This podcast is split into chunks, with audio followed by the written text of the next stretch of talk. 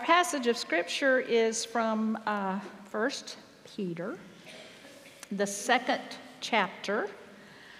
And uh, in, in the first chapter, Peter is reminding us who we are really. And he, he says that because you know that God, through Christ, has given us a living hope, and because you are called to be holy, you should, and we begin our reading in the second chapter, first verse, rid yourselves, therefore, of all malice and all guile, insincerity, envy, and all slander.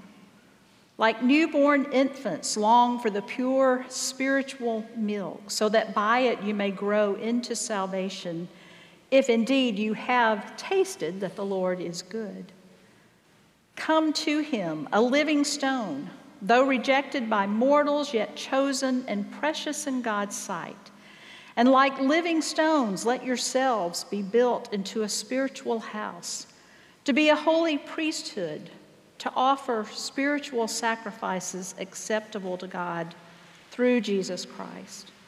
For it stands in Scripture See, I am laying in Zion a stone, a cornerstone, chosen and precious. And whoever believes in him will not be put to shame. To you, then, who believe, he is precious. But for those who do not believe, the stone that the builders rejected has become the very head of the corner, and a stone that makes them stumble, and a rock that makes them fall. They stumble because they disobey the word, as they were destined to do. But you are a chosen race, a royal priesthood, a holy nation, God's own people in order that you may proclaim the mighty acts of him who called you out of darkness into his marvelous light. Once you were not a people, but now you are God's people. Once you had not received mercy, but now you have received mercy. This is the word of God for the people of God. Thanks be to God. Doctors and scientists tell us that mother's milk is best for our babies in the first year of life. It helps them grow healthy and strong, protects them from infections and illness. Uh, it contains hormones and, and just the right amount of proteins and sugar and fat and, and most of those vitamins that they need to help a baby grow and develop. It provides a foundation, hopefully, for a healthy life. Likewise, baby or new Christians need spiritual milk. They need knowledge of Jesus' teaching and a basic understanding of God to get them on their way to that life of faith. But of course, they can't stay there. Amy Grant years ago had a song called Fat Baby, and it was about a Christian who never progresses in their faith and just continues to feed on that spiritual milk, never progressing to the solid food of faith and the practice of all that they've learned. That foundation of spiritual milk we receive in the beginning should give way to an identity that calls us into being God's chosen people. And as the King James translation says, a peculiar people. Now, we Christians can easily fool ourselves or talk ourselves into thinking that we're no different from anyone else. And sometimes we use that statement as a defense, especially if we are feeling singled out or um, ostracized, maybe for some reason, for what we believe. Uh, there were times as a preacher's kid when in Sunday school or our youth group, the teacher would ask a question about Scripture, and someone would point at me and say, Ask her, she's the preacher's daughter. And I would say, I'm just like you. I don't have the Bible memorized. And there's some truth in that, right? We are just like everyone else. We are human. We experience life's successes and failures, joys and hurts like anyone else, Christian or not. As humans, we are capable of the same emotions and attitudes. We are inherently good, created in the image of God, but capable of doing what's not good. In many instances, Christians behave in much the same way as non Christians do. Christians are not always different, but we ought to be when God calls us to it. And the truth is, we should be downright peculiar, a chosen generation, a royal priesthood, a holy nation. So, what do you think about when you think of the word peculiar? When you're kind of observing someone and you think, mm, they're a little peculiar. What do you mean? Do you mean distinctive, odd, strange, weird? Christians are peculiar in that we are different. Because peculiar in a word means just that different. Different from the ordinary. Now, of course, there are people who don't follow Christ, who tell the truth, who don't let their emotions get the best of them, who help others and give, and they're nice and good people. Believers are not the only ones who can live virtuous, decent lives. The difference comes in how and why we choose to live this way. We do it because we are following in Jesus' footsteps, following his instructions. And we have the Holy Spirit leading us and sustaining us. We are a peculiar people because we worship a peculiar God. In all the other religions, there is no God like the one that Jesus reveals to us in the way that he lives and he loves during his ministry. And think about the stories, the parables. Jesus said that God is like a father who gets mistreated by a wayward son and yet aches for him to come home. God is like an employer who gives a day's pay to workers for only one hour of work. The original hearers of these stories would have been shocked and would have wondered what kind of God is this?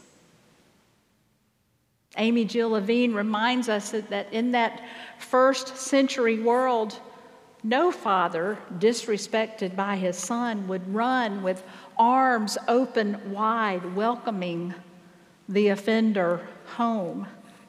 In fact, they wouldn't run at all. To run, they would have to lift up their robes, exposing their ankles, and that would be totally inappropriate. Jesus tells us of this forgiving and merciful and generous God, and one of unconditional love. The way that God loves us is peculiar. As illustrated in that prodigal son story, a love to which any good father or mother would aspire. God loves humans so much that he became one and then died for us. And so it's no mystery or surprise that with a peculiar God, we should be a peculiar people. We are to love as he loves. And according to John, in his first letter, because God loved us first, we are able to love others. Listen to these words from the fourth chapter of 1 John. My beloved friends, let us continue to love each other since love comes from God. Everyone who loves is born of God and experiences a relationship with God. The person who refuses to love doesn't know the first thing about God because God is love. So you can't know Him if you don't love. This is how God showed His love for us. God sent His only Son into the world so we might live through Him. This is the kind of love we are talking about. Not that we once upon a time loved God, but that He loved us and sent His Son as a sacrifice to clear away our sins and the damage they've done to our relationship with God. My dear, dear friends, if God loved us like this, we certainly ought to love each other. No one has seen God ever. But if we love one another, God dwells deeply within us, and his love becomes complete in us. God loved us first and loves us whether we ever return the love to Him or not. And we are called to do the same. God's love transforms us into people who can do that. We can love others even if they don't return that love to us. What an odd thing right? And what a difficult thing to do at times. But our Christian history is full of odd people. We are in good company. The prophet Isaiah preached naked for three years, seeking his people's repentance.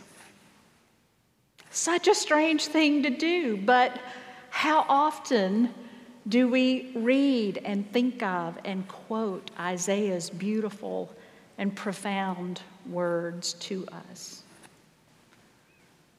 The martyrs sang hymns while being executed. St. Francis of Assisi left his wealthy home and family and walked naked out of town. You see, there seems to be somewhat of a pattern here, so I don't know. He walked naked out of town, put on a beggar's cloak, and kissed lepers. Weird. That's weird. But he's known for his love and his care of all creatures, human and animal. The 18th century Quakers came to hate the injustice of slavery. And after spending time, in their words, with the Holy Spirit and in prayer, they freed all of their slaves and then paid them for all of their labor unheard of. One of my favorite oddballs in church history is Polycarp. Sometimes I think I just like saying the name Polycarp. Uh, Pat and I are going to be uh, new parents at the end of July. We're getting a puppy and uh, a golden retriever. He was born last Sunday. Uh, we're excited. I thought about suggesting the name Polycarp, you know, but I, you know, Polycarp, come on. It just doesn't work. So I guess we could have called him Polly for short, maybe. I don't know. Anyway, I digress. Uh, Polycarp was born a slave, but he was adopted by a Christian woman who gave him a love for Scripture. And he lived at uh, a time during the most formative time, really, of the church's history. He was discipled personally by uh, John, by the Apostle John. And then in his later years, he was made the bishop of Smyrna by several of those original apostles. During this time, Christians were being persecuted. And one easy way for a Roman soldier to find cause to arrest a Christian uh, was to ask them to renounce their love and devotion and loyalty to God and to pledge their love and devotion and loyalty to Caesar. Because during that time, no Roman citizens were expected to look at Caesar as God. They were expected to love him, to pray to him. When Polycarp was 86 years old, uh, he got wind that the Roman soldiers were on the way to his home to arrest him. And when they arrived, he invited them in, he offered them a meal. Uh, he asked if he might have time uh, to spend in prayer before they took him from his home, and they allowed him to do that. After he prayed, they, they took him to the officials where they asked him to renounce his love and his allegiance to God. And when he refused to do so, they, they took hold of him to lead him to the stake. And he told them there would be no need to hold him or to bind him, that he would stay among the flames.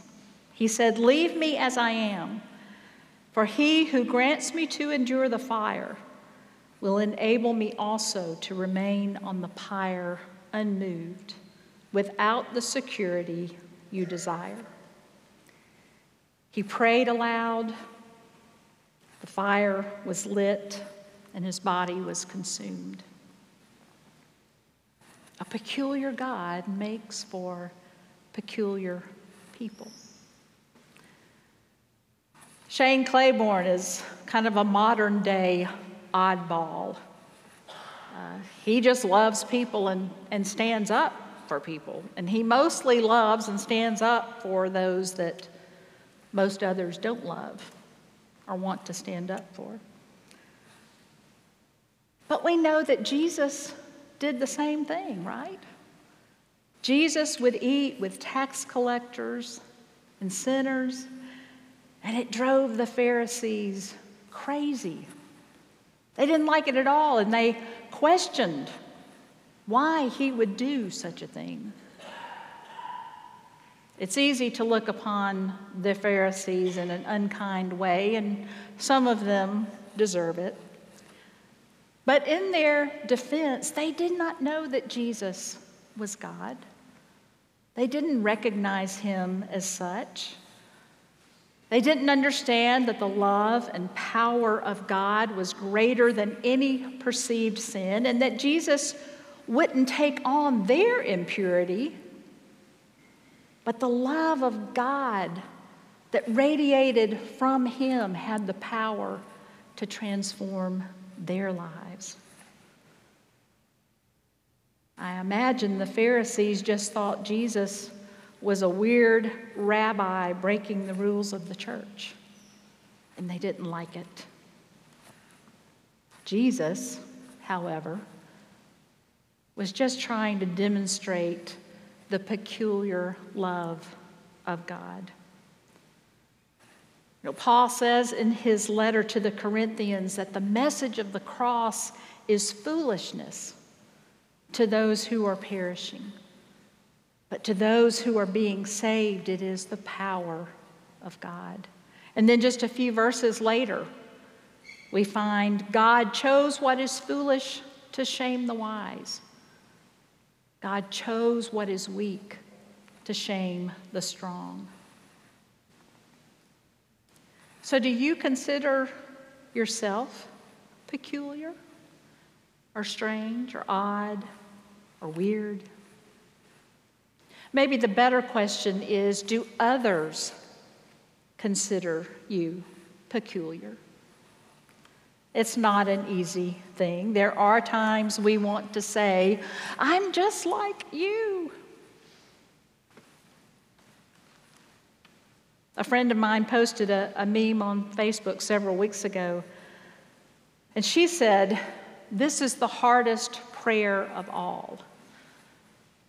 And the prayer on the meme was simply, Keep me different, Lord.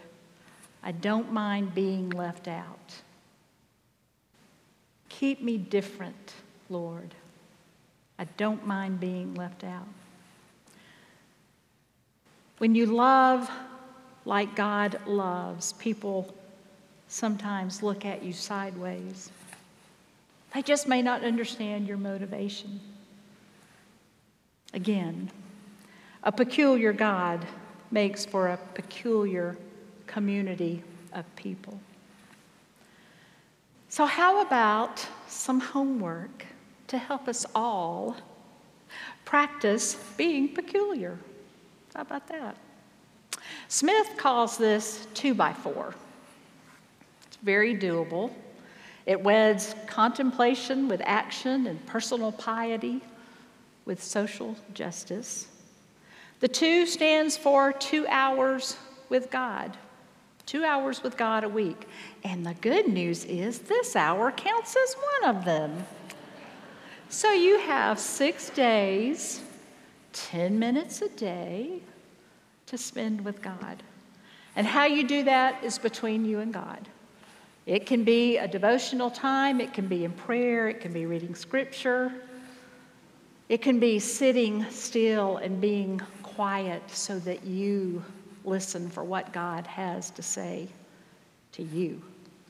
It can be taking a walk and just, you know, being thankful for God's creation around you. So that's the two. The four is over the next week, plan four acts of peculiarity. Try saying that three times quickly. Uh, four acts of kindness. Think about it that way. And they can be as small or as large as you want them to be. Again, that's between you and God. You can let others go ahead of you in line. You know, sometimes in traffic, that is hard to do right? Mm. Help someone with yard work, especially in this heat. You know, maybe you have a neighbor that needs some help there. Be intentional about having a conversation with someone you care about. Be intentional in listening to someone that just needs a listening ear. Two by four. Just try it this week.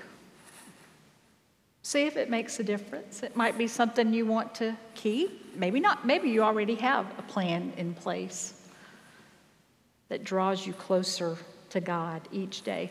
My prayer for us is that each one of us will grow in our understanding and our love of God and others by putting our faith into practice.